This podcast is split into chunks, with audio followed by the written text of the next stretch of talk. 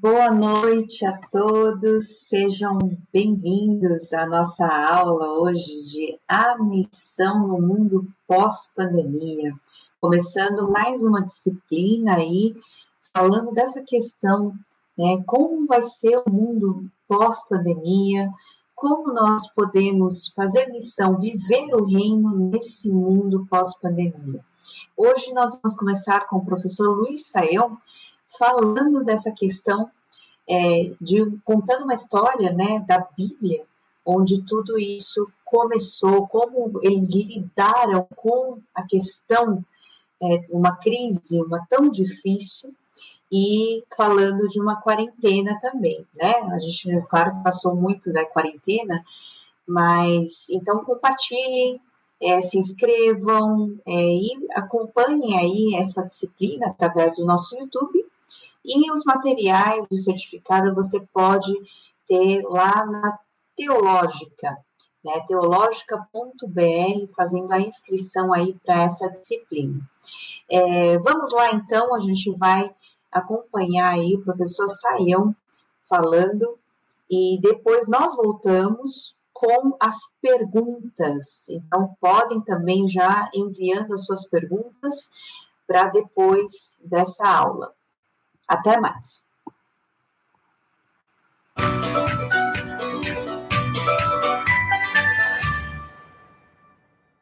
A quarentena que valeu a pena. Você sabe muito bem, estamos numa situação única da história recente, quando grande parte da humanidade está, pelo menos parcialmente, fechado fechada sem poder transitar para onde deseja em função da epidemia que está presente em todo o mundo.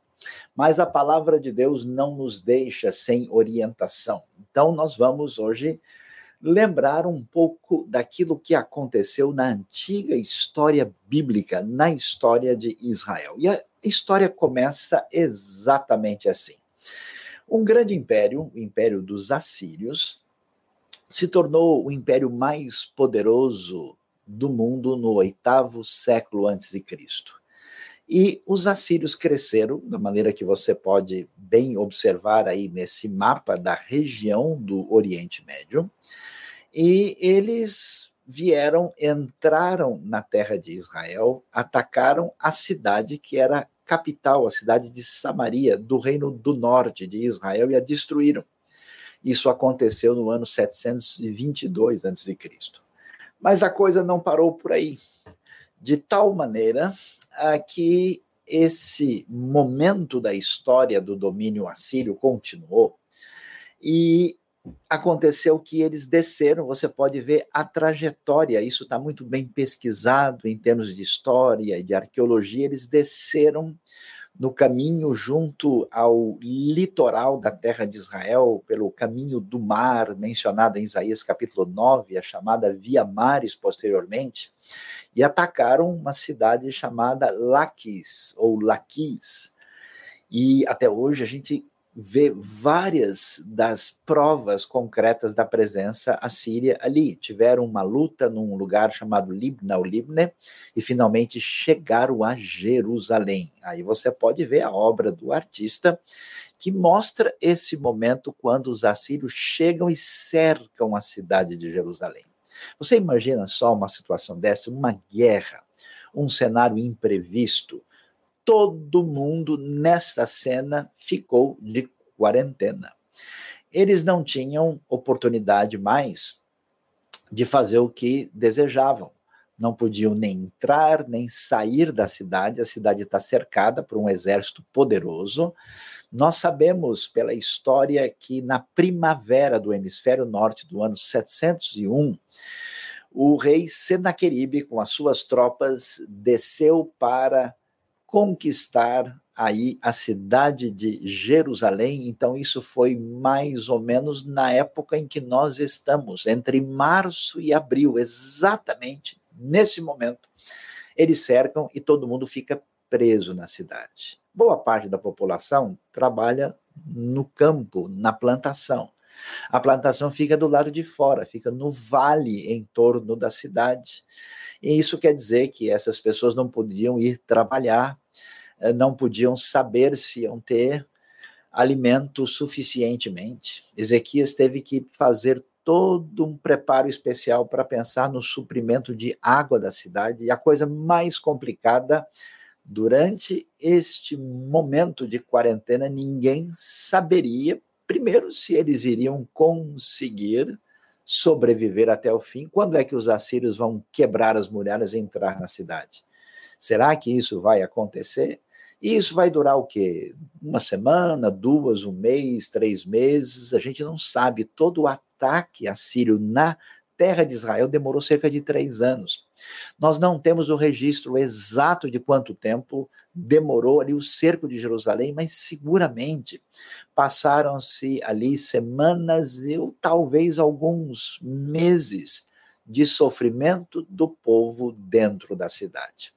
Isso então acontece e nós vamos ver o que a Bíblia nos fala sobre este acontecimento, vendo o texto do livro de Isaías, capítulo 36. Na verdade, essa história é tão importante que ela aparece mencionada no livro de Isaías, aparece mencionada no livro no segundo livro dos reis, aparece também no segundo livro das crônicas, e o que, que nós lemos lá? que no 14 ano do reinado de Ezequias, Senaqueribe, rei da Síria, atacou todas as cidades fortificadas de Judá e se apossou delas. Então, de Laquis, o rei da Síria enviou seu comandante com um grande exército a Jerusalém ao rei Ezequias. Imagine só que coisa.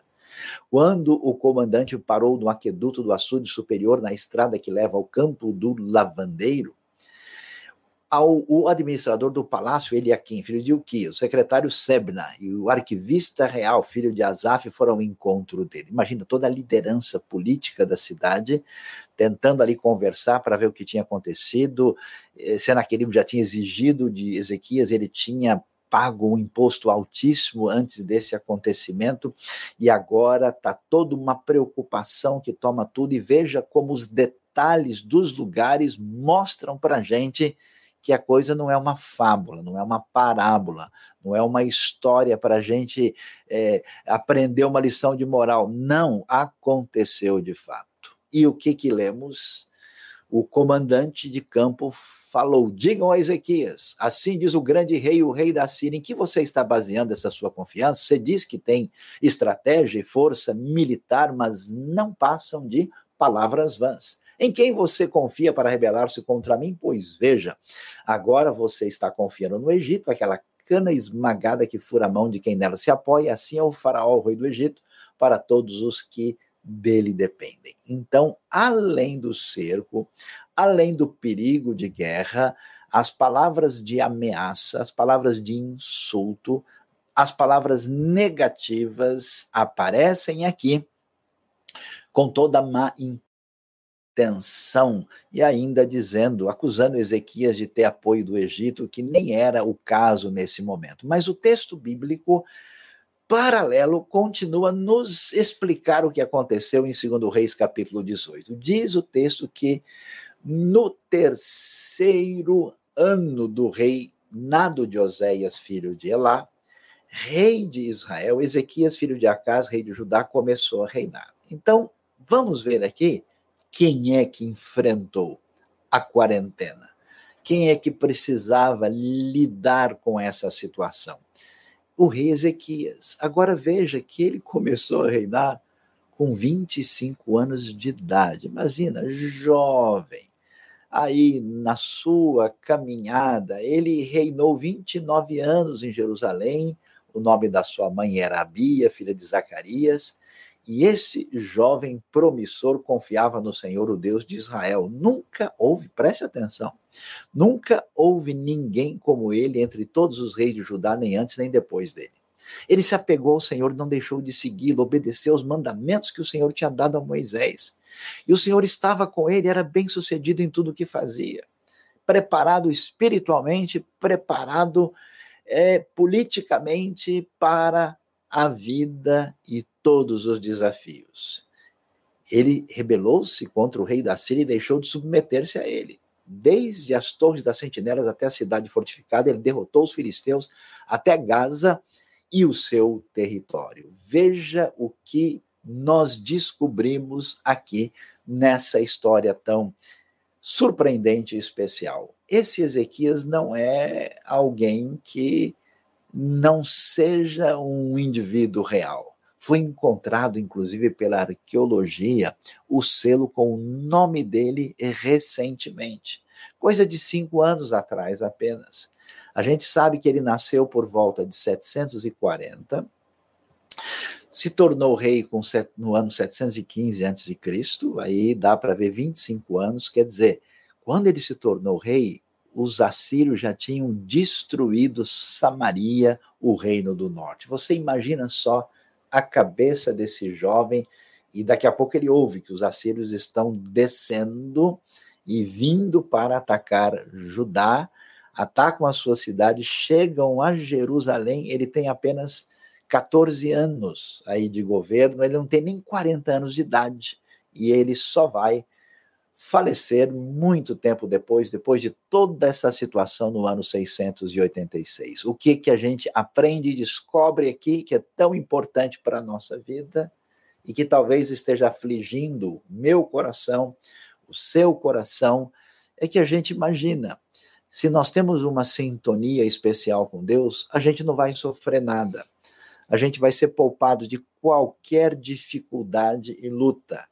Nós vamos descobrir no exemplo de Ezequias que ser fiel a Deus não nos livra de passar por tribulação. Veja, não houve nenhum rei como ele. E mesmo assim, ele enfrenta o momento mais difícil da história de Judá. A pergunta que se levanta para nós é: não é exatamente porque Deus nos abençoou e tem nos dado tanta coisa especial é que ele permite a gente enfrentar certas tribulações, no meio das quais a gente pode fazer diferença e pode de fato ser testemunha do Senhor numa hora dessa. Então talvez você fique pensando: olha, estou passando por isso, essa dificuldade, porque tem alguma coisa errada. Não é um pensamento saudável nesse momento da situação. E a história continua e vai nos ensinar mais, continuando a ler Isaías 36 e entrando também no capítulo 37. O que lemos da palavra de Deus ali? E se você me disser, no Senhor, o nosso Deus, confiamos, continua né, aquela provocação vinda dos assírios tentando desestabilizar emocionalmente os o povo de Judá, os habitantes de Jerusalém e provavelmente ali uma mistura de gente, porque a cidade cresceu muito nesse momento. Houve muita gente que fugiu lá do Reino do Norte na época da invasão. Eles estão muitos morando em Judá, outros já estão em Jerusalém e ele continua provocando e diz: não são dele os altos e os altares que Ezequias removeu, dizendo a Judá e a Jerusalém: vocês devem adorar aqui diante deste altar? Nós sabemos que Ezequias tinha feito uma mudança, uma reforma no ano 600. Uh, ah, ele tinha feito uma reforma alguns anos antes, mudando todo o cenário e aqui os assírios estão confundindo, dizendo: olha, ele não, ele não destruiu os altares do Senhor, não tinha sido isso. Quer dizer, a informação maldada, confusa, embaralhada, que atrapalha a nossa mente na hora da dificuldade, na hora deste momento que o povo está às duras penas sofrendo essa quarentena. E o comandante se pôs em pé e falou alto em hebraico: Ouçam as palavras do grande rei, do rei da Síria. E aí ele vai e vai repetir três vezes. Eu destaco aqui o verso 15, o verso 18, quando ele diz em provocação: Não deixem Ezequias convencê-los a confiar no Senhor. Quando diz: Certamente o Senhor nos livrará, essa cidade não será entregue nas mãos do rei da Síria. E continuando no 18, um pouco mais abaixo, não deixe que Ezequias os engane quando diz que o Senhor os livrará. Alguma vez o Deus, olha, preste atenção, Alguma vez o Deus de qualquer nação livrou sua terra das mãos do rei da Síria? Olha o que é prepotência, olha o que é arrogância.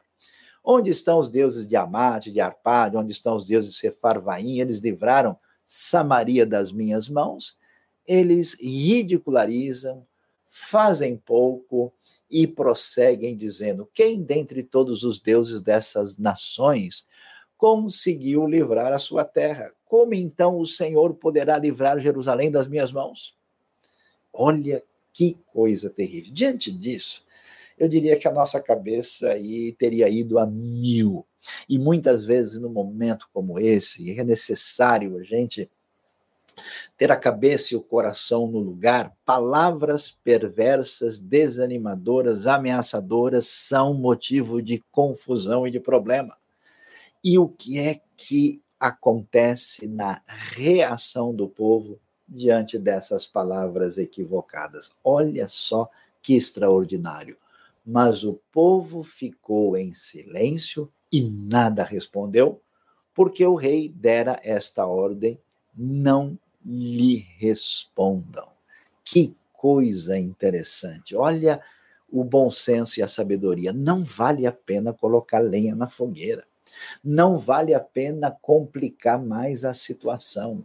Aquelas palavras de provocação não merecem resposta.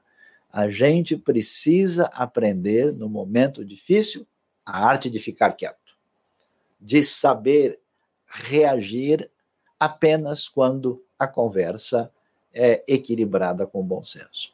Então, o administrador do palácio, Eliakim, filho de Uquias, o secretário Sebna e o arquivista Joá, filho de Asaf, com as vestes rasgadas, foram contar a Ezequias o que dissera o comandante.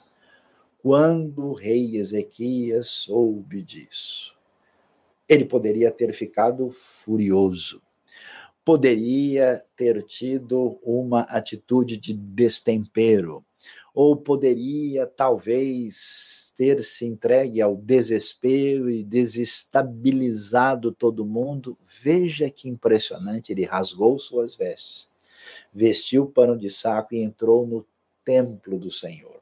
No momento mais difícil, cidade cercada, todo mundo em quarentena, ninguém entra, ninguém sai. A gente não sabe se vai comer esta semana o suficiente, a semana que vem, a outra, muita gente, corações preocupados, muita gente ansiosa. Qual é o caminho de Ezequias? Buscar o Senhor, porque o Senhor é o Deus de toda a terra. Humildemente, em veste de lamento, tirando as suas vestes reais, ele entra no templo e depois ele enviou o administrador do palácio, Eliakim, o secretário Sebna e os chefes dos sacerdotes. Olha lá, todo mundo junto, todos vestidos de pano de saco, para buscar o homem de Deus que tinha a palavra divina para eles, o grande e importante profeta Isaías, que aliás tinha a mesma idade praticamente, aí um pouquinho mais velho do que o Ezequias, que teve seu chamado numa ocasião aí próxima. E então, o que, que acontece nesse momento? O texto nos diz que eles levaram esta palavra para o filho de Amós, Isaías, e assim diz Ezequias: hoje é dia de angústia, de repreensão e de vergonha, como quando uma criança está a ponto de nascer e não há forças para à luz. Que é uma descrição mais extraordinária do que é uma crise, quando a mulher está grávida e a criança está para nascer e não se consegue fazer nada, não tem forças para dar luz, momento de angústia, momento de repreensão, porque eles sabem que de alguma maneira Deus está agindo de uma maneira dolorida na história e de vergonha, porque estão sendo humilhados pelos inimigos nas portas da cidade. Tudo isso está acontecendo. E então nós vamos prosseguir e ver o que acontece aí. Talvez o Senhor, o seu Deus, ouça as palavras do comandante de campo, a quem o seu Senhor, o rei da Síria, enviou para zombar do Deus vivo e que o Senhor, o seu Deus, o repreenda por, pelas palavras que ouviu. Portanto, ore pelo remanescente que ainda sobrevive. Uau! O que, que é isso? A, a situação tão difícil é: olha, será que Deus, tomara que ele esteja ouvindo toda essa atitude de arrogância desses assírios. Tomara que ele tome uma atitude, ó. Vamos pedir, o profeta ore pelo remanescente que ainda sobrevive. Ou seja, muita gente em Judá já tinha morrido. O rei da Síria já tinha atacado 46 cidades. O reino do norte tinha caído. Será que realmente vai acabar com tudo? Não é possível. Quando os oficiais do rei Ezequias viram a Isaías, esse lhes respondeu: E atenção, digam a seu senhor: Assim diz o Senhor, o grande Deus, o único Senhor, não tenham medo das palavras que você ouviu, das blasfêmias, que os servos do rei da Assíria falaram contra mim. Porém, nele um espírito para que, quando ouvir uma certa notícia, volte à sua própria terra e ali farei com que seja morto a espada. Nós não temos o controle e o domínio da história. Só Deus é Senhor de verdade. Por isso, num momento desses em que parece que não há saída, e às vezes a arrogância daqueles que não entendem o agir de Deus pode ser de infusão de medo. Mas a palavra do profeta é: não tenham medo. Não se preocupe com as blasfêmias que são ditas, porque Deus vai trazer a sua mão de poder na hora certa para dar fim a essa ameaça. Ezequias recebeu a carta das mãos dos mensageiros e a leu. E olha que coisa, então ele subiu ao templo do Senhor, abriu-a diante do Senhor e orou. Ezequias em oração. Um rei que poderia agir pela sua própria força e poder, um rei que podia tentar uma atitude astuciosa, ou que poderia negociar com os assírios se comprometendo. A Bíblia diz que ele falou: Senhor dos exércitos, Deus de Israel, cujo trono está entre os querubins, só tu és Deus sobre todos os reinos da terra. Tu fizeste os céus e a terra. Veja só, aí é a hora da verdade. Quando é que a gente sabe que o nosso coração está preparado para as angústias difíceis da vida? Depende de quanto nós aprendemos de fato de Deus na nossa vida. A nossa fundamentação na palavra, a nossa base. Ezequiel sabe quem Deus é. Ele não tem nenhuma ideia errada de que Deus é apenas mais um conceito religioso de um dos povos que existe no mundo, não. Ele é o Deus que tem o seu trono de domínio, que fez os céus e a terra, e ele é sobre todos os reinos da terra. Por isso ele pode confiar. Dá ouvido, Senhor, e ouve, abre os teus olhos, Senhor, e vê, escuta todas as palavras que Senaqueribe enviou para insultar o Deus vivo. É verdade, Senhor, que os reis da Síria fizeram de todas essas nações e de todos os seus territórios, fizeram disso um deserto. Atiraram os deuses delas no fogo, os destruíram, pois em vez de deuses, olha lá de novo, a teologia de Ezequias. Ele sabe quem é Deus e quem são os deuses falsos. Eles não passam de madeira e pedra moldados por mãos humanas. Agora, Senhor nosso Deus, salva-nos das mãos dele, para que todos os reinos da terra saibam que tu, só tu, Senhor, és Deus.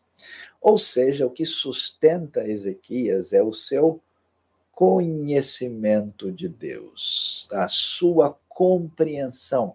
E de fato, né, o nosso coração só pode estar tranquilo se a gente tem a informação correta se a gente tem a base que realmente é sólida, e Ezequias mostra isso nessa hora. Além disso, no outro texto paralelo, é interessante ver o que, que Ezequias vai fazer. No capítulo 32, o segundo livro de Crônicas, a gente vai ver que há mais informação para completar bem a nossa história bíblica. Quando Ezequias viu que Senaqueribe pretendia guerrear contra Jerusalém, consultou os seus oficiais e os comandantes do exército sobre a ideia de mandar fechar a passagem de água das fontes do lado de fora da cidade. E eles concordaram. Assim, ajuntaram-se muitos homens e fecharam todas as fontes e o riacho que atravessava a região. Eles diziam: por que deixar que os reis da Síria venham e encontrem todas essas águas? Depois com grande empenho, reparou todos os trechos quebrados do muro e construiu torres sobre ele. Construiu outro muro do lado de fora do primeiro e reforçou o Milo, o muro de arrimo da cidade de Davi.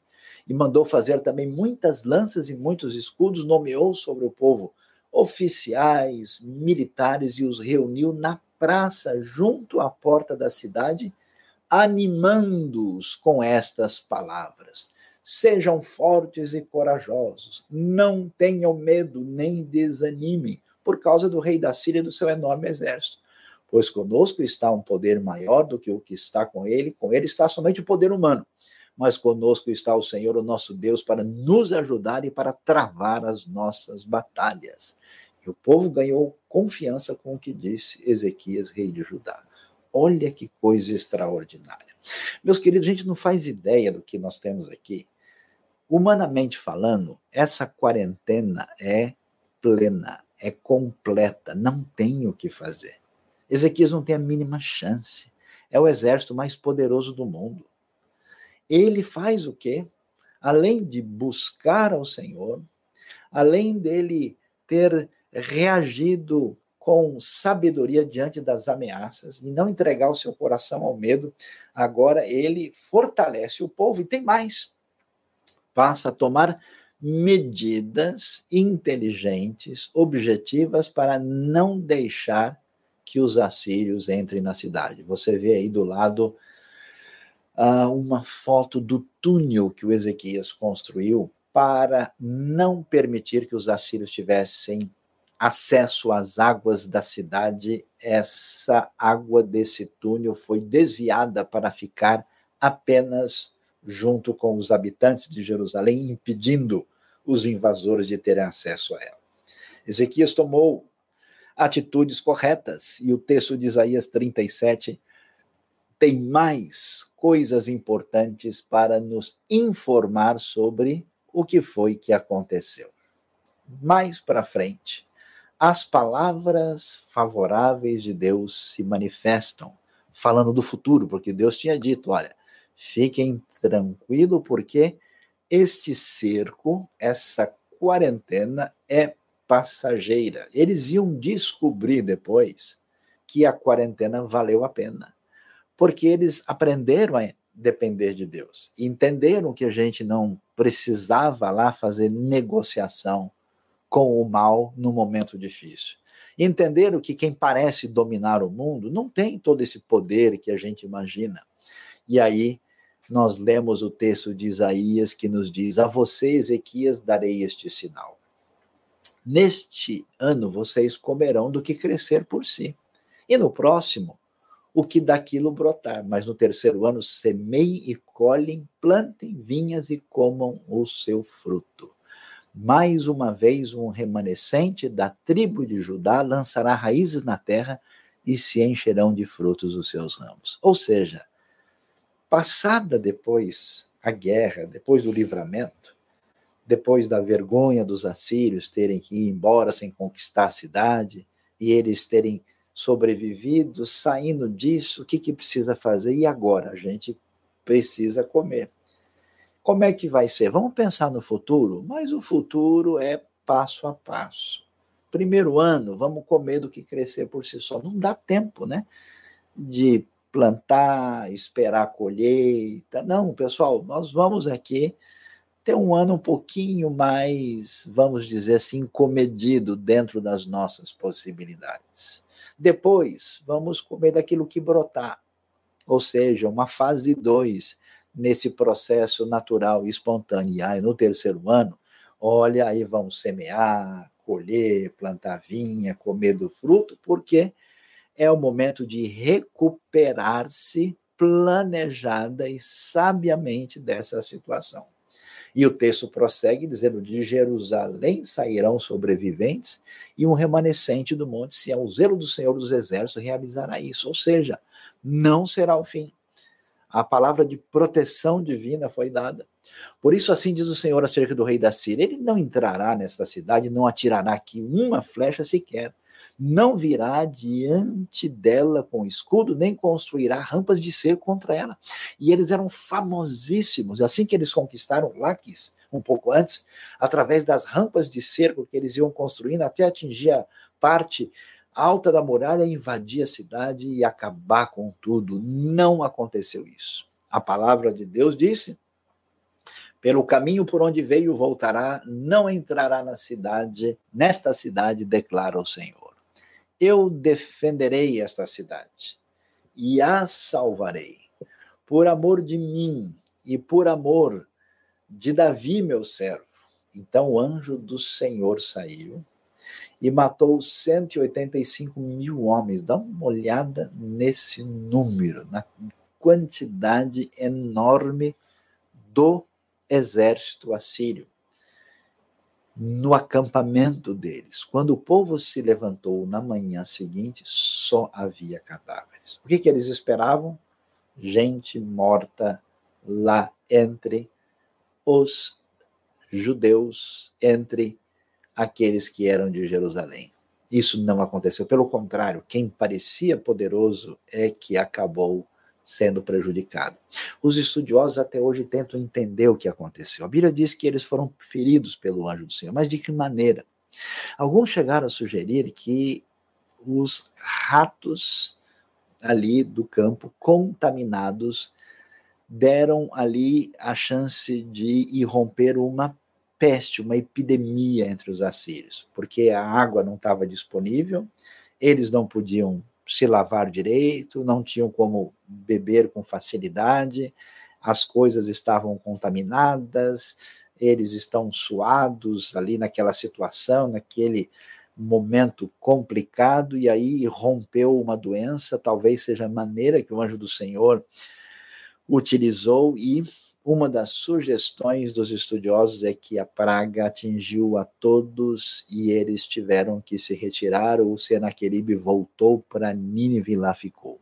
E, conforme Deus tinha dito, ele que se achava poderoso, assim como muita gente que arrogantemente se coloca contra a sabedoria da vida e se opõe a Deus de maneira impensada, quando ele estava adorando no templo do seu Deus Nisroch, já que ele fez tanta questão de afrontar Deus. Seus filhos Adrameleque e Sarezer o feriram a espada e fugiram para a terra de Ararat, e seu filho Esaradom foi o seu sucessor. Essa história não é apenas uma história bíblica, a gente sabe que de fato houve essa rebelião e Senaqueribe perdeu o seu poder. Meus queridos, diante da palavra de Deus, diante do ensino que vemos nas Escrituras, a gente deve pensar sobre os desafios da quarentena. Como é que a gente deve enxergar essa situação? Qual é a, a, o, quais são, melhor dizendo, os desafios que estão diante de nós numa situação como essa? Primeiro, nós nos tornamos, tanto agora como na época de Ezequias, somos um grupo que se tornou refém do imponderável. Vamos ser realistas, não temos poder sobre nada. Não podemos ter uma previsão plenamente acertada. Como é que ele poderia imaginar? Imagina, subiu ao trono, 25 anos de idade. Como é que ele poderia imaginar que um dia tava, estaria sendo confrontado a ponto de morrer nas mãos do rei mais poderoso do mundo? Nós não temos como prever mudanças climáticas terríveis, surgimento de doenças, é, descontrole da política internacional, problemas econômicos. Sempre haverá a chance de se tornar refém do imponderável.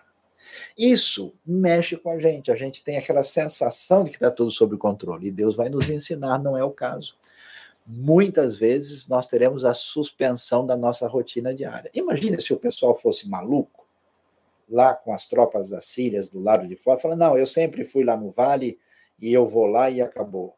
Não tinha como fazer isso. Eles perderiam a vida. Então, o tato, o bom senso, o equilíbrio é fundamental em toda situação que se mostra como situação de exceção. A outra coisa que muita gente faz, a gente sente isso às vezes, ah, num negócio desse, nós temos que depender do nosso conhecimento, do nosso poder.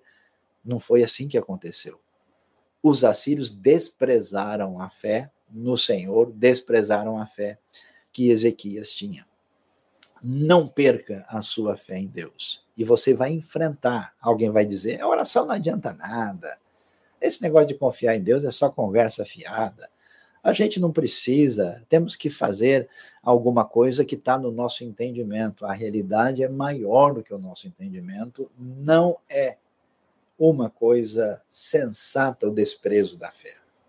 Depois, no momento difícil desse, surge palavras de ameaça, palavras de instabilidade. Um conselho para todos nós, no momento difícil, fale e mande adiante palavras que podem ajudar uma situação de instabilidade. Não é hora de entrarmos em questões de outra natureza, secundárias, de preferências pessoais. Isso não é sábio. Palavras de ameaça é isso que eles estão sofrendo e a gente vai enfrentar isso. Muitas vezes, juntamente com uma coisa complicada que é a infusão do medo. Quer dizer, a defesa que nós temos com respeito a tudo que nos cerca envolve a nossa tranquilidade e equilíbrio que depende da nossa relação com Deus e depende do nosso coração em paz. A técnica de infusão do medo pretende ser a derrota de Judá, mas eles não entram nessa situação. Portanto, nós precisamos aprender com Ezequias e com o reino de Judá, com a história de Jerusalém, sobre a quarentena que valeu a pena. Talvez você nunca teve numa situação assim. Tem gente que no seu trabalho, na sua vida, muitas vezes passa por uma longa quarentena. Você imagina só a jornada de um astronauta ou de poucos astronautas qual é, né? a quarentena dele é planetária, né? ele está em outro lugar, longe de tudo, separado, sem uma comunicação próxima. Na verdade, não pode nem muito bem estar tá em contato com o seu próprio corpo e com quem está, se estiver ao lado dele. E essa realidade vai ser uma oportunidade de aprendermos, de crescermos e de sermos pessoas sábias e solidárias, de tal forma que aqui vai o nosso conselho, a nossa direção em função da palavra de Deus sobre essa realidade de quarentena e a minha oração é que depois tenhamos aprendido que ela valeu a pena. Primeiro, é a consciência do momento. Organize a sua cabeça. A página virou. Estamos numa outra situação povo de Jerusalém agora não é mais como o mês passado. Os assírios estão lá fora. É um tempo de angústia, um tempo eh, de repreensão, um tempo de dificuldade. Precisamos aceitar e lidar com a realidade como ela se manifesta sem nenhum tipo de escapismo problemático e indevido. Segundo, nosso coração está firme em Deus, nossa confiança está em Deus. Para quem tem a esperança em Cristo, até a morte ainda é algo que pode ser visto com serenidade por causa da esperança da vida eterna. Então, não é possível que a gente venha permitir que o nosso coração venha ser balançado e desequilibrado quando a nossa esperança é de fato o Senhor em quem nós depositamos toda a nossa expectativa, a Ele oramos e esperamos nele. Terceiro, muitas vezes é necessário tomar um cuidado e ter a sabedoria do silêncio. Diante das provocações que estavam sendo apresentadas, eles seguiram o conselho de Ezequias e não responderam. Finalmente, nós temos mais alguns conselhos com destaque.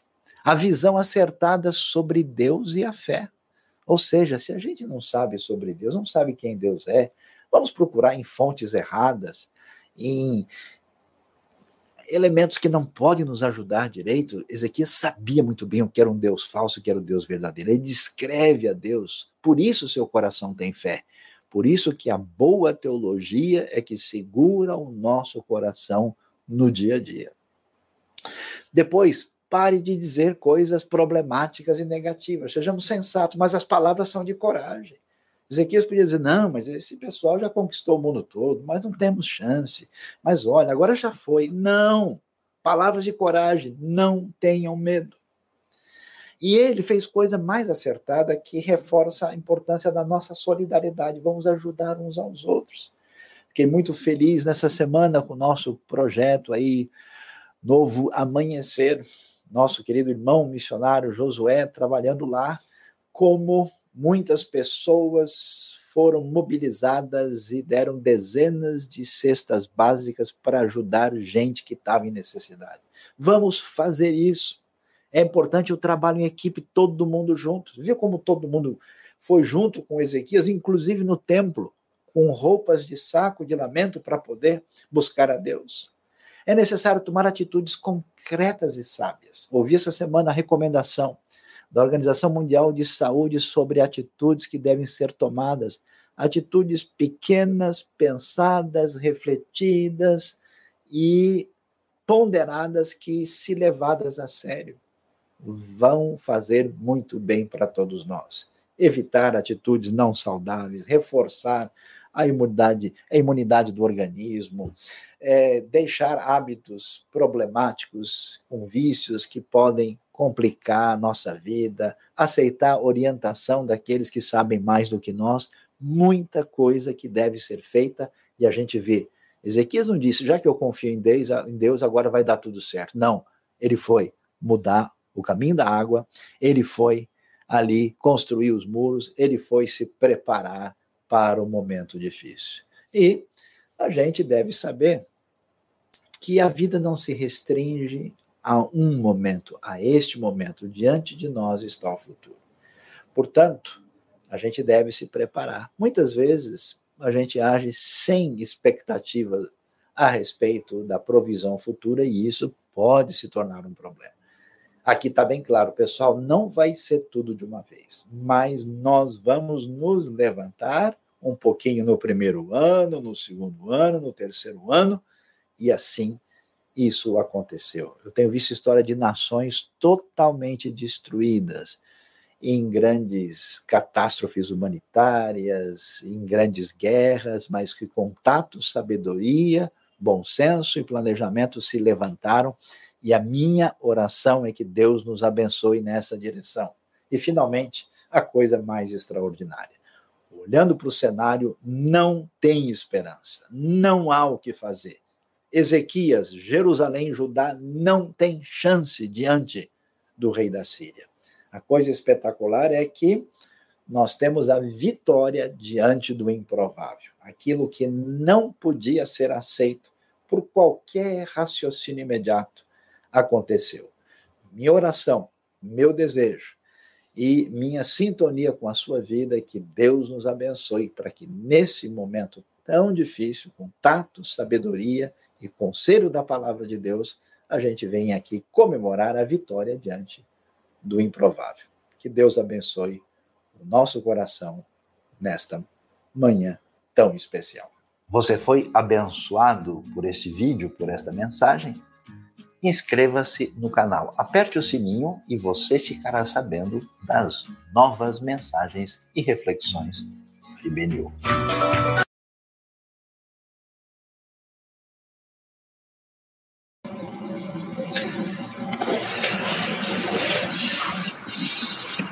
Boa noite, Saião. Boa noite, Suzy, tudo bem? Tudo bem. Tudo então, bem. vamos lá. É, essa é a nossa primeira aula, né? Saião aí tá. É, essa, esse, esse, primeiro momento, a gente ouviu aí uma palavra tão especial. É, quer dar uma boa noite aí para o pessoal, Saião, primeiro?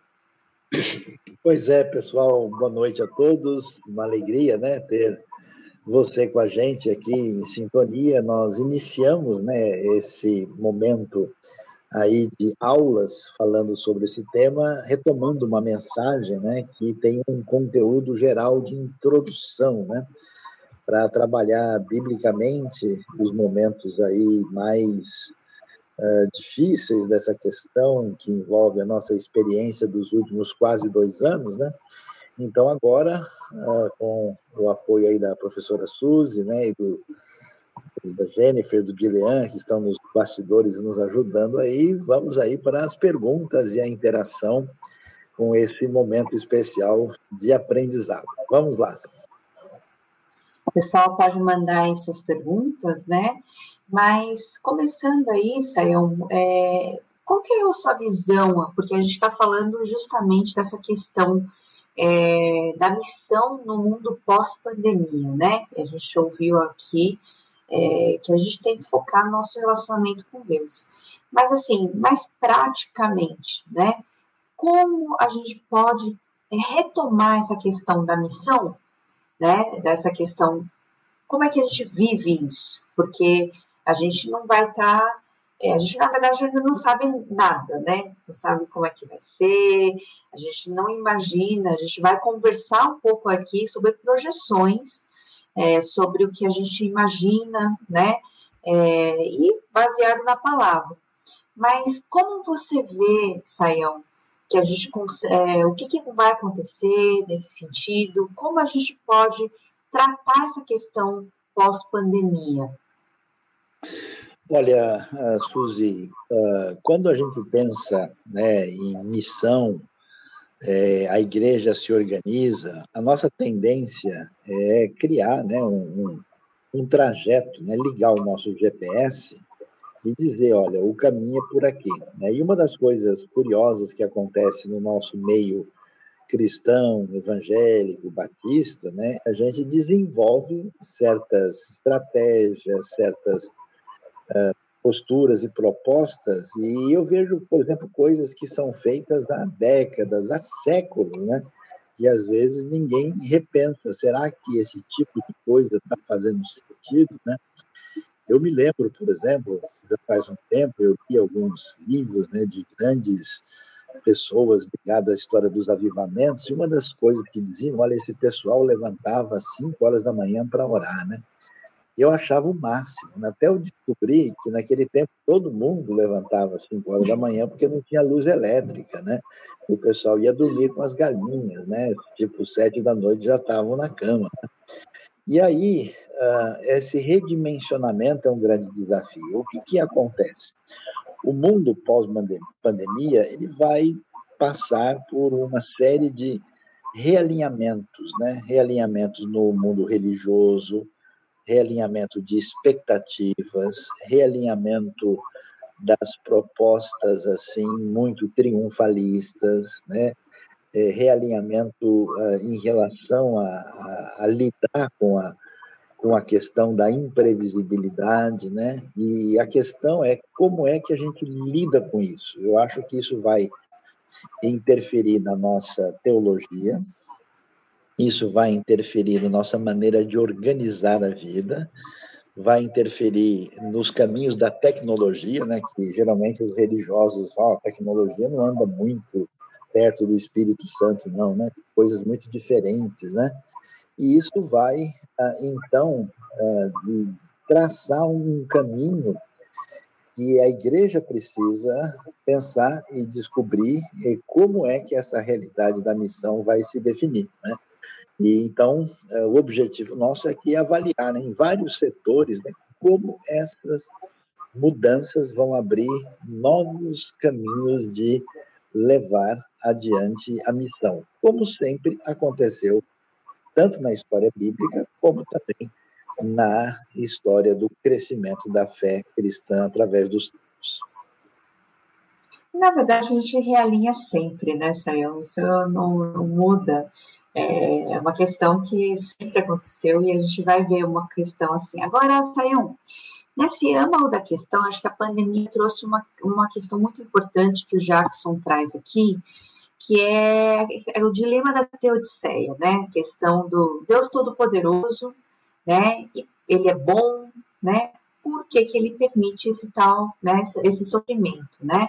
Como essa questão, a gente pode lidar com essa questão de abordar os propósitos de Deus no plano maior é, a ser consumado, intervindo na história humana.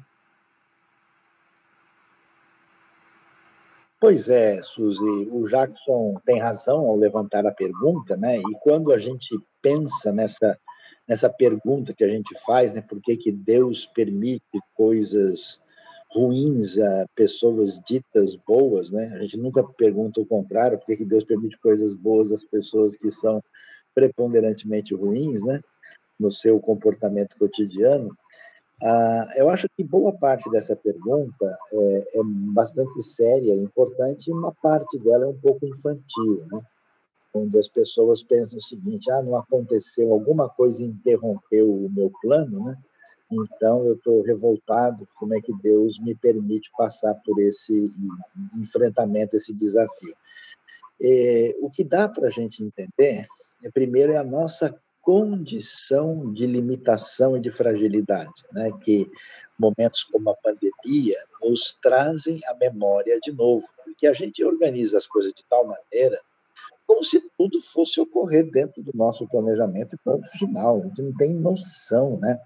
Da nossa fragilidade biológica, da nossa do ambiente frágil onde nós estamos inseridos nesse planeta conhecido como Terra, né?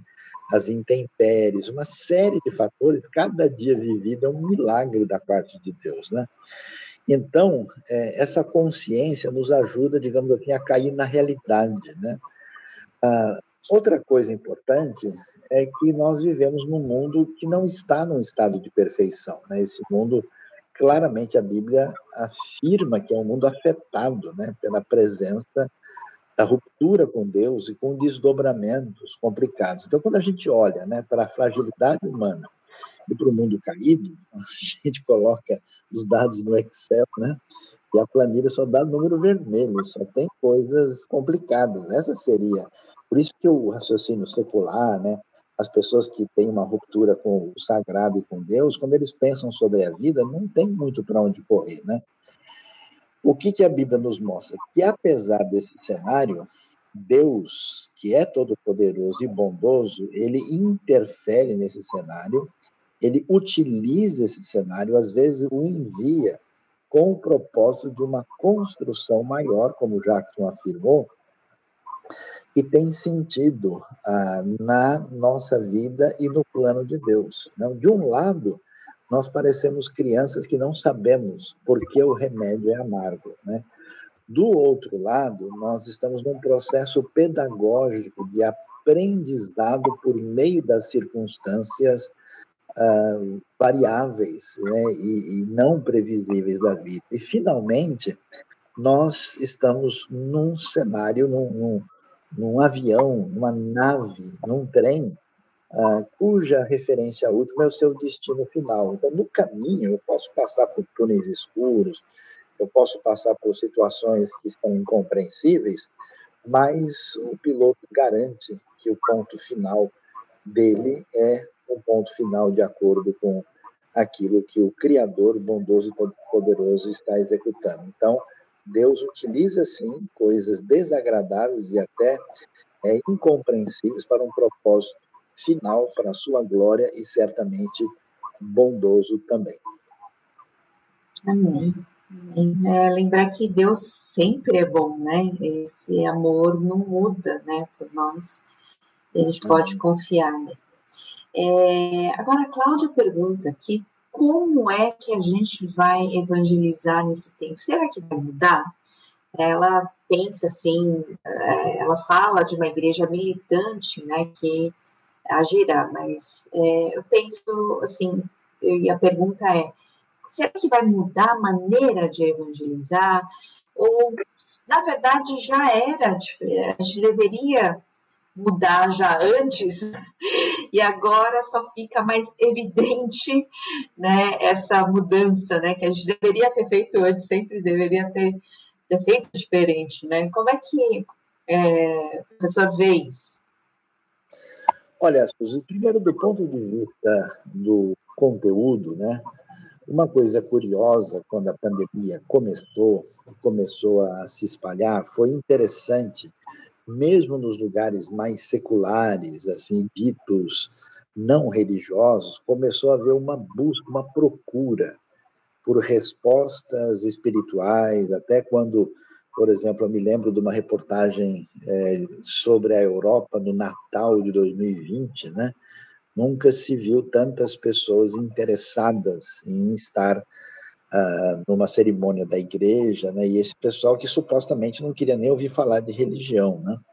Então, eu acho que é, esse cenário que nos surpreendeu a todos abriu um espaço para muitas pessoas com fome de respostas em busca de espiritualidade e que é uma oportunidade diferenciada né, para a igreja. Eu nunca me esqueço do, episódio triste do 11 de setembro nos Estados Unidos, né? E assim que houve a, aquela situação tão terrível, na semana seguinte todas as igrejas estavam lotadas, né? As pessoas estavam querendo ouvir e saber mediante a constatação da sua fragilidade e daquela circunstância inusitada. A segunda coisa interessante que chama atenção é que os desdobramentos dessa quarentena, dessa pandemia, já estão sendo sentidos. Né? Nós temos hoje, muitas pessoas reclamam do cenário brasileiro, que está enfrentando dificuldades, mas hoje nós temos um cenário mundial. Né? Eu vi notícias aí do Reino Unido, da Europa, lugares, por exemplo, que você não ouvia falar de inflação, hoje estão enfrentando, né? Uh, lugares desabastecidos, uma série de, de dificuldades. E isso vai trazer um desafio uh, humanitário. E aí é a hora da Igreja de Cristo Jesus mostrar a diferença, né? Porque uma das coisas muito complicadas diante da dor é a indiferença, né?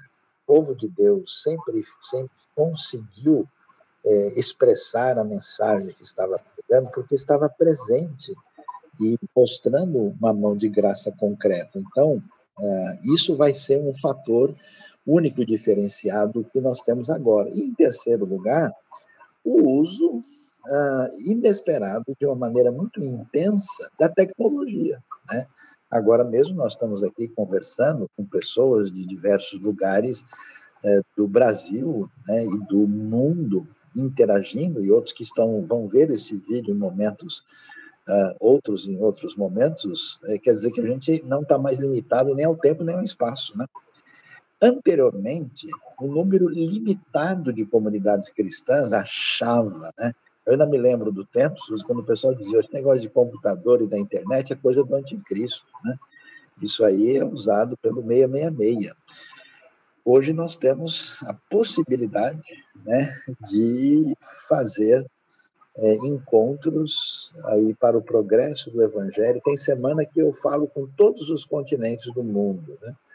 E às vezes em línguas diferentes, de com possibilidades de um crescimento especial. E olha, muita gente. Eu estava numa reunião aí ainda hoje, quando alguém me contou que fez todo um trabalho proclamando o Evangelho num estado do interior do Brasil, e quando foi lá presencialmente visitar, tinha quase 60 pessoas reunidas e formaram uma nova igreja totalmente através da influência digital. Né? Então, quer dizer, uh, há dois anos atrás isso era muito incipiente, muito limitado. Hoje, nós temos esse grande momento diferenciado em que na calada da noite, no meio da dor, no isolamento, no momento difícil, lá numa plataforma no meio do mar, no interior de um voo, né, numa situação de sozinho de hospital, a pessoa sintoniza, ouve uma mensagem que muda a sua vida. É, e aí o Bruno traz a pergunta justamente que está ligado a isso, né? As redes sociais estão cada vez mais importantes nessa questão da pregação do evangelho. A gente diria assim, a questão da mídia em geral, né? Então, é, seja computador, internet, que envolva isso, né? É, mas ele especifica as redes sociais. É, será, é, será que tem alguma direção para esse uso? Como usar e não usar as redes sociais nesse contexto? Então, ele pede essa direção, até porque o pessoal também tem exagerado é, em, em, questão de, às vezes, colocar uma forma ali é, extrema, né? Ou uma posição extrema que não condiz exatamente com o evangelho, né? Acho que é importante a gente lidar com isso. Olha, Suzy, o que uh, nós podemos dizer é que grandes mudanças na história da comunicação da fé foram mudanças de perfil tecnológico. Né? Então, quando, por exemplo, o pessoal percebe que a tradição oral não vai conseguir reter tudo aquilo que é importante, eles passam a escrever isso, né? E aí essa palavra divina falada se torna uma palavra escrita, né? E passa aí por primeiros documentos, passam por coisas como papiros, né? E depois a gente vai ter a grande eh, invenção tecnológica do pergaminho, né? Vai marcar a história de modo especial. Aí chega lá adiante, que vai fazer diferença da reforma protestante, vai ter uma coisa chamada livro impresso, né? Em relação ao pergaminho, uma mudança tecnológica assim extraordinária, né? Depois a gente começa com as comunicações aí eh, por áudio, né? Os rádios, depois a televisão, aí o, o computador, as mídias integradas e hoje as redes sociais, quer dizer, tudo isso são meios mais eficientes de comunicação de conteúdo. Então, como é que a igreja deve fazer? Ela deve refletir aquilo que Deus apresenta na sua palavra. Né? Quando a gente fala de missão, essa missão ela tem uma direção. Paulo, você está falando com judeus é de um jeito, você está falando com os gregos é de outro jeito. Então, a pergunta é: eu tenho uma mídia social à minha disposição, para onde ela está voltada?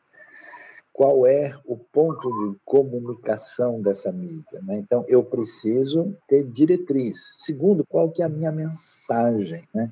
O que, que eu devo apresentar? Se eu estou me comunicando com o grupo externo, se eu estou na mídia social que está aberta na internet, eu preciso ter bom senso, eu preciso ter equilíbrio, eu preciso ter mensagens eh, que sejam impactantes e cativantes e que principalmente sigam a proposta de contextualização do apóstolo Paulo, que sabia se colocar no cenário adequado. Então, por exemplo, tem gente de ambiente religioso usando português claro é muito chato, né? A pessoa fica só às vezes insistindo em algumas coisas que não têm tanta pertinência. Tem gente que gosta de causar confusão, ele percebe que quando ele entra num tema muito polêmico, e às vezes isso é ruim, porque às vezes o tema polêmico é polêmico interno, né? E aí pessoas descrentes vão ver o pessoal discutindo, por exemplo, existem ou não vidas em outros planetas, né? Será que Jesus, quando falou que tinha outras ovelhas em outro aprisco, será que seriam seres extraterrestres? Aí o pessoal inventa uma brigaiada, uma discussão em cima de um termo, de uma, um assunto que não vai redundar em nada, né? E aí eh, o pessoal olha de fora e fala, achei esses religiosos são meio estranhos mesmo, eles estão discutindo aí, procurando chifre em cabeça de cavalo, né? E acho que um dos problemas mais sérios hoje é como a, a o anonimato e o distanciamento das redes sociais permitem que as pessoas subam o tom e cheguem às raias da violência, né? E isso nunca foi, né? Você vê os conselhos de Paulo a Timóteo, né? A maneira como a pessoa deve ser, ele deve ser cortado, ele deve ser humilde, né? Deve ser temperado nas suas palavras. Então, é esse bom senso de conteúdo com uma proposta voltada para uma palavra contextualizada e marcada por essa temperança e equilíbrio são fundamentais para a gente conseguir ter relevância e impacto. Do contrário, a gente vai fazer um barulho muito desafinado, né? E a nossa banda não vai tocar música audível, mas vai ser uma confusão que vai doer nos ouvidos. Então é muito importante tomar todo cuidado. Muito bom, Sayão. É até interessante aqui o Diego fala que ele começou um projeto voltado para o idoso, né? E que o objetivo é captar aí a fragilização e traçar condutas de reabilitação, né? O projeto vai ser remoto e os mais frágeis vão aí ser presenciais. Né? O objetivo do projeto é diminuir o distanciamento da igreja com a comunidade, avaliar a fragilidade, dificuldade do indivíduo e ajudá-los a reajustar com sua saúde, com o avanço da tecnologia. Muito bom, né? É um trabalho, acho que importante nesse momento, né? E, Muito bom. É, que pode abençoar realmente muita gente aí, né? É, aí a questão aqui da Mari diz como fazer o contraponto em relação à mensagem difundida em tantos meios para encontrar força dentro de nós mesmos para enfrentar esse período. E aí, como é que a gente lida com essa questão? Às vezes é de autoajuda, às vezes é, né, é, talvez, assim, como essa área psicológica, psiquiátrica ficou muito mais, assim, é, à tona, né, veio muito mais à tona, né, também há muita gente falando, olha, você tem que encontrar força aí, né, tem que é, resiliência e falam muitas coisas, mas e aí? Como é que a gente lida? É bíblico? Não é bíblico? Bom, vamos lá, né? A, a gente é, acha muito legal, né? Parabéns ao Diego por um projeto né, promissor. Ah, eu acho que pelo menos ah, três coisas devem ser ressaltadas aí nessa questão de onde é que a gente vai encontrar força para lidar com isso, né? É, acho que, em primeiro lugar, é selecionar os canais que nós estamos ouvindo e recebendo mensagem. Né? Veja que uma das coisas que a gente aprende com Ezequias né, é não dar atenção para as palavras aí é, raivosas dos assírios. Né? Então, tem gente que, eu diria, que se contamina desnecessariamente, né? gosta ou acaba se tornando refém de discursos corrosivos e problemáticos né? Às vezes, até em tom de notícia e tal, mas a pessoa enche a cabeça de tanta coisa ruim que é difícil realmente ele conseguir é, encaminhar alguma coisa. A segunda questão é observar as lições da história, e principalmente da história bíblica. Não é a primeira vez né, que as pessoas estão enfrentando uma situação difícil, né? Inclusive, às vezes o pessoal faz brincadeira, brincadeira é um pouco de mau gosto, mas já tem um elemento didático, né? Tem uma, uma postagem do, de um egípcio olhando com a cara assim meio eh, aborrecido, de desprezo, dizendo assim, a, a postagem dizia, né, Ramsés olhando para a gente e dizendo, é, olha só a minha cara vendo vocês reclamando de uma praga só, né? Então, eh, muita gente imagina que é a primeira vez que o pessoal enfrenta isso. A humanidade está cheia de experiências nesse sentido, e a gente precisa aprender com aqueles que tiveram uma caminhada vitoriosa na história. Um dos exemplos extraordinários é exatamente o de Ezequias. Como é que o indivíduo né, que assume o reino aí com 25 anos de idade e é atacado pelo cara mais poderoso do mundo, ele tem que segurar as pontas com a população, ele tem que manter a sua fidelidade, ele tem que se guardar psicologicamente e ainda tem que fazer uma campanha, uma campanha de construção urgente e rápida para proteger a cidade. Né? Então, nesse aspecto, a gente precisa reforçar os conteúdos positivos, favoráveis, que nos ajudam a, de maneira positiva, a ler a realidade à luz dos exemplos positivos da história. E a terceira coisa, faça alguma coisa favorável, porque também tem isso, né? A pessoa fica só dando opinião, né? Só sugerindo A, B ou C, se envolve em algum projeto. Em vez da gente ficar o tempo todo reclamando, você tem algum projeto humanitário que você pode se envolver, ajudar, você pode socorrer, por exemplo, idosos, pessoas numa situação de vulnerabilidade, você pode ajudar algum projeto missionário, você pode doar algum tempo seu, você tem alguma capacidade de fazer diferença na internet, porque fica, a gente fica com a mente congestionada, né? E aí só enxerga coisa ruim e entra de enxergar coisa ruim, de reclamar, de ficar irado, de extravasar e faz um círculo perverso. Então é importante, né, que a gente faça alguma coisa boa em favor dos outros, que isso ajuda a oxigenar, né, psicológica e espiritualmente, a nossa mente, o nosso coração e, consequentemente, aumentar a nossa imunidade de resiliência do bem. Amém. É, isso aí. Aliás, está totalmente de acordo com a mensagem bíblica, né? Ame o teu Deus, né, de todo o coração, com tudo que você tem, e ame o teu próximo como a ti mesmo, né? Eu acho que não tem coisa maior que isso. Agora, Sayão, é, será que a igreja do nosso país ou do mundo inteiro tem realmente aprendido com essa pandemia, aprendido a lição, aprendido, né, a, a amar, né, a, que o Bruno fala, né, tem tanta briga, tanta discussão aí, que as muitas vezes é inútil, né, é uma coisa, assim, até exacerbada, né, numa proporção cada vez maior, Será mesmo que o pessoal tem aprendido? O que, que você tem visto, Sayão? Eu acho que em grande parte tem sim.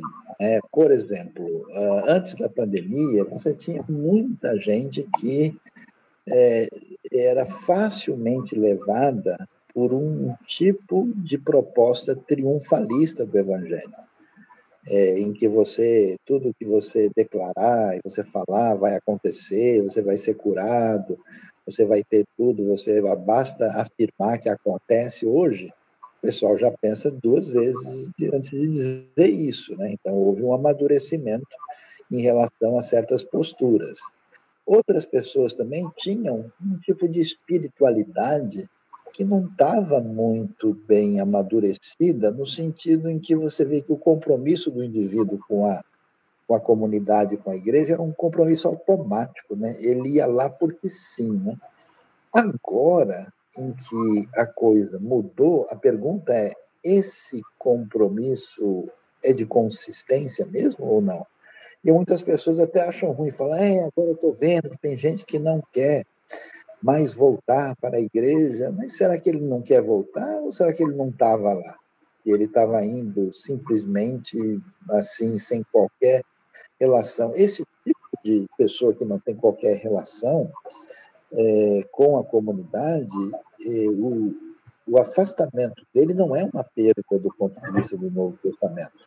É uma pessoa que realmente simplesmente ocupava um espaço geográfico, né? Em terceiro lugar, eu vi algo que eu me surpreendi. Né? Quando começou os primeiros dois, três meses da pandemia, a ideia é que nós iríamos ter uma fome mundial fora dos limites, né? desproporcional. Se dizia que no Brasil mesmo as pessoas iriam morrer de fome, que falava até em milhões de mortos. O que, que aconteceu? eu vi, Suzy, uma solidariedade surpreendente. Até mesmo na IBNU, uma vez a gente fez uma solicitação de posicionamento e várias pessoas que não são da igreja se mobilizaram, resolveram fazer alguma coisa. Quer dizer, as pessoas ficaram sensíveis diante de um fato que a gente diz: olha, tem um pessoal numa situação vulnerável muito séria, rapidamente as pessoas se mobilizaram. E eu fiquei surpreso de ver muita gente me dizendo é, que uh, viu o trabalho de Deus crescer no meio da pandemia e não sabem explicar como. O problema é que, uh, vamos dizer, a turma que gosta da briga é mais barulhenta. Né? Então, eles estão numa visibilidade, e quando a bagunça, a briga, o conflito aparece, ele ganha dimensão multiplicadora. As pessoas comentam, falam, né, e dizem, mas, na verdade, tem muita coisa boa acontecendo e sendo multiplicada, só que não ganha o mesmo eco. Né? Então, eu acho que sim, muita gente tem feito coisas de maneira favorável, especial, e tem feito a diferença, e a gente não viu o desastre supostamente é, profetizado, né, que iria acontecer por conta dessa, eu diria, atitude espontânea é, do povo de Deus e de outras pessoas também para socorrer quem estava numa situação pior. É interessante, Sayão, porque eu já ouvi muita gente falar isso. Eu não entendia, eu não tinha noção do que era realmente passar por dificuldade. E com a pandemia eu aprendi isso. Então a pessoa realmente acaba tendo uma sensibilidade diferente porque ela está passando por algum tipo de dificuldade que ela nunca nem enxergava, né?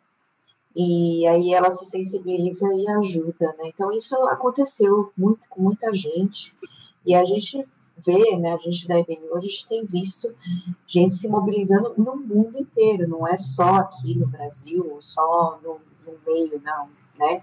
A gente tem visto isso no mundo inteiro. Então é, louvo a Deus realmente por ter um tempo diferente, que as pessoas têm se sensibilizado e feito realmente diferença aí.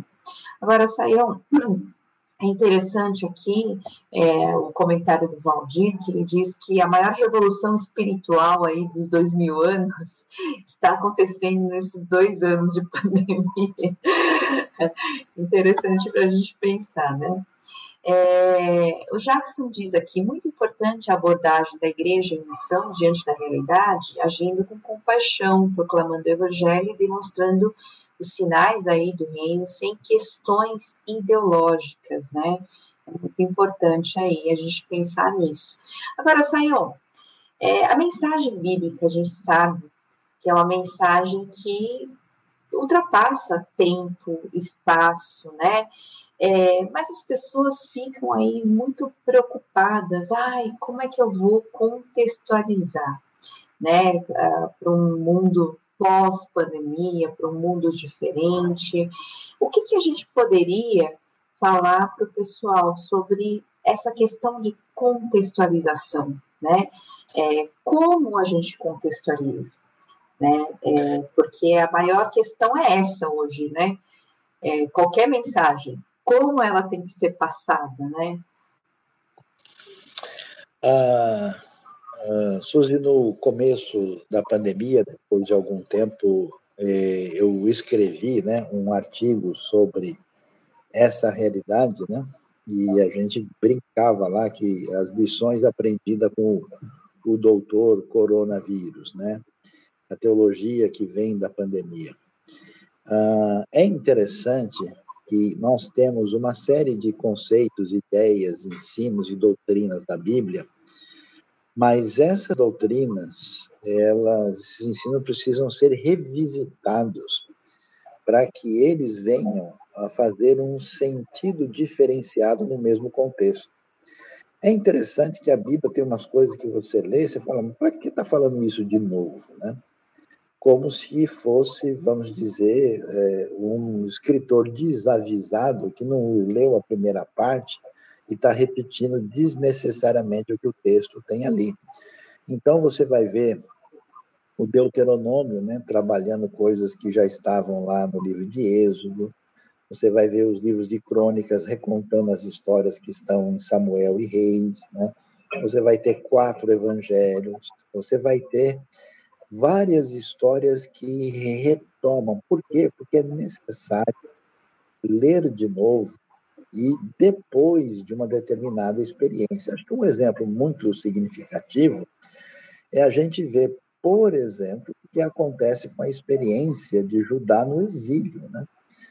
Eles tinham conhecimento de Deus, da lei, de tudo aquilo que Deus dizia, e eles lidaram com isso. Depois do exílio, quando eles passaram por tudo que passaram, quando eles retornam, não só uma série de situações diante de Deus acaba sendo finalmente bem encaminhada, né? acho que eles agora entenderam que esse negócio de idolatria não tem futuro, como também a, a mensagem nesse ambiente novo, no período persa, ela ganha uma nova dimensão, uma nova possibilidade. Então, é, nós temos a necessidade da permanente contextualização da palavra e da mensagem divina ah, diante dos novos cenários. Por incrível que pareça, quem pode ser, nesse caso, o melhor professor é a experiência da dor. E aí é muito curioso né, a gente observar como isso acontece né, no cenário bíblico, né? Esses dias eu ouvi uma outra palavra muito sábia, né? Que o filho pródigo, né? não voltou seu coração para Deus diante dos ensinos do seu pai, mas somente junto do chiqueiro com os porcos, né? Foi ali que ele encontrou a possibilidade de encarar a realidade. E, e Judá, né, só encontra um amadurecimento mais adequado da sua história exatamente no exílio. Então, ah, eu acho que agora várias pessoas depois da pandemia, prestam atenção em certos textos que nunca tinham visto antes.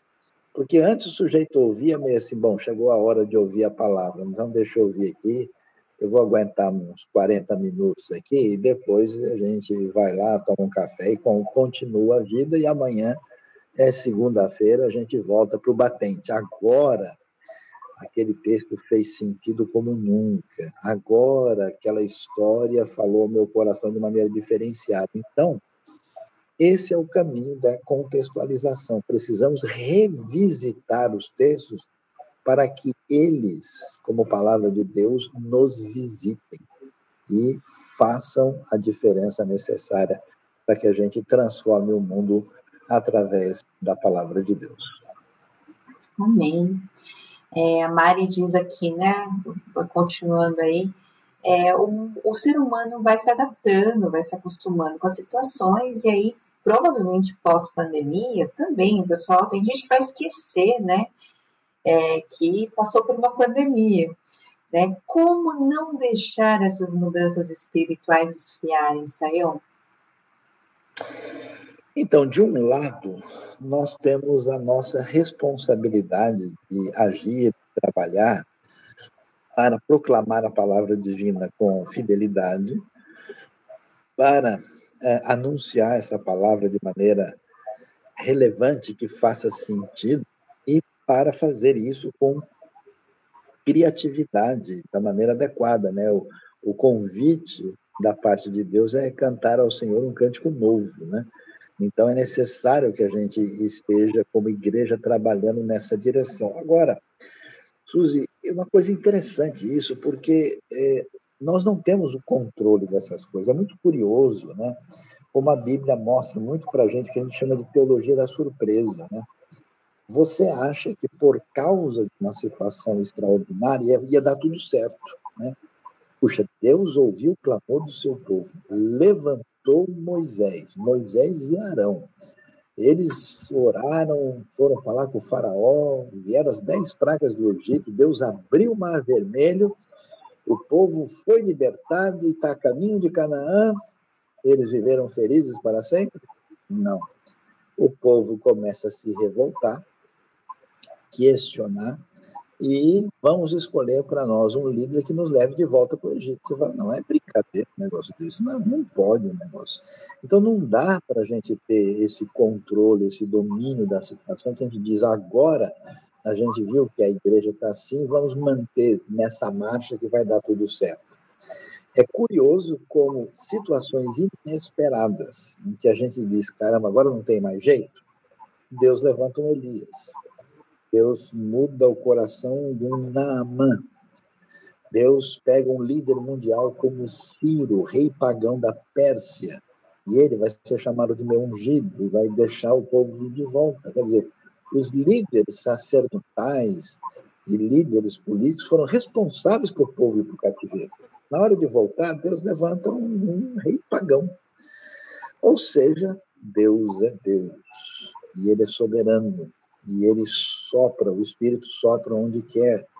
E nós precisamos aprender, aí que vem a questão, a surfar, a estar nas ondas do Espírito, na direção né, que a igreja primitiva recebe, por exemplo, através de Paulo nas suas viagens missionárias. Nós não temos como criar um, um sistema de proteção, uma imunidade eclesiológica que fala agora a igreja vai se comportar, mas nem os discípulos de Jesus não se comportaram direito. Então, nesse sentido, a gente precisa depender de Deus, conhecer a palavra, comunicar e procurar ouvir o Espírito na direção da proclamação da palavra do Senhor. Bom, é, acho que é isso mesmo, né? É, o pós, não só o pós-pandemia, mas depois ainda, não sabe, a gente nem sabe o que que tá, o que que vem pela frente, né? A gente nem imagina. E sempre é, o mais importante é isso. Então, é, a gente quer agradecer muito, né, por essa aula, por esse momento. E se você tivesse aí alguma mensagem final aí para o pessoal, para a gente finalizar para te encerrar esse momento, né, deixar as palavras finais dessa aula de introdução à teologia do mundo pós a missão no mundo pós-pandemia. Bom, a primeira coisa que eu queria ressaltar é ver como a Bíblia é um livro que foi escrito, parece, hoje cedo, né? As suas palavras, as suas mensagens, a gente se surpreende com o nível de contemporaneidade e relevância que nós encontramos. E uma das histórias que nos ajuda muito nesse momento é a história de Ezequias. Então, primeira coisa, a gente precisa ficar ligado na palavra e crescer no nosso conhecimento para ter é, um fortalecimento né, para a nossa vida, na nossa caminhada como seguidores de Jesus, né? A segunda coisa é que nós somos chamados a, a estudar a realidade do mundo à nossa volta, né? Amar as pessoas é tentar compreender a sua realidade e como aquilo que nós conhecemos de Deus e do seu amor pode fazer sentido para essas pessoas. Estamos num momento difícil, do ponto de vista ideológico, do ponto de vista da organização mundial, dos corações perturbados, das necessidades. Mas aí sim é uma hora de grande oportunidade para a igreja fazer diferença. Então, queria convidar você a continuar nesse nosso curso. Vamos ter aulas diferentes com focos diferentes e seja aí então um parceiro de caminhada com a IBNU para a gente juntamente né, no reino fazer diferença para o crescimento aí do nome de Cristo Jesus com sua mensagem de salvação e direção divina.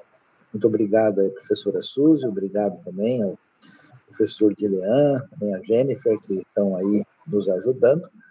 E Deus abençoe a todos. Fique ligado aí na IBNU. Não se esqueça, amanhã cedo, às 10 da manhã, temos a nossa celebração online. Você está convidado a estar em sintonia conosco. Muito obrigada, boa noite a todos, Deus abençoe e até amanhã.